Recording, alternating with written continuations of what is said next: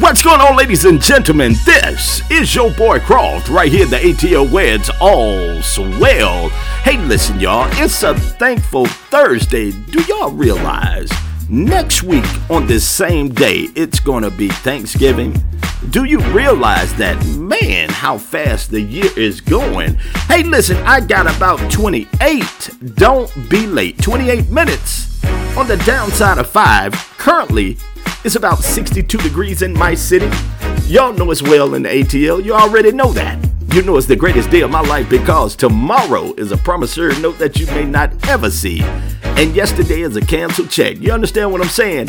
Hey, listen, your boy Croft just want to help you navigate through life to reach that pinnacle place that you want to be. You understand what I'm saying? However, I don't want you to turn on that, you know, that electronic device that tells you to turn left, turn right. You understand what I'm saying? I want you to go back old school. I want you to get that map out, lay it across the hood, and map that thing out yourself. You understand what I'm saying?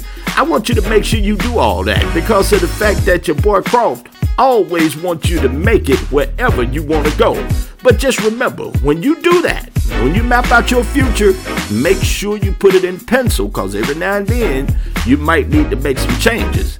Now, now you'll be hard pressed to reach your goals if you don't map out where you want to go. Understand that. I need you to take time to navigate your life.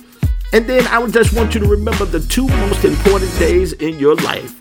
That's the day you were born and the day you found out why. Your boy Croft just trying to holler at you a little bit. Listen, I want you to turn on your GPS, not for the global positioning system, but for God's positioning system.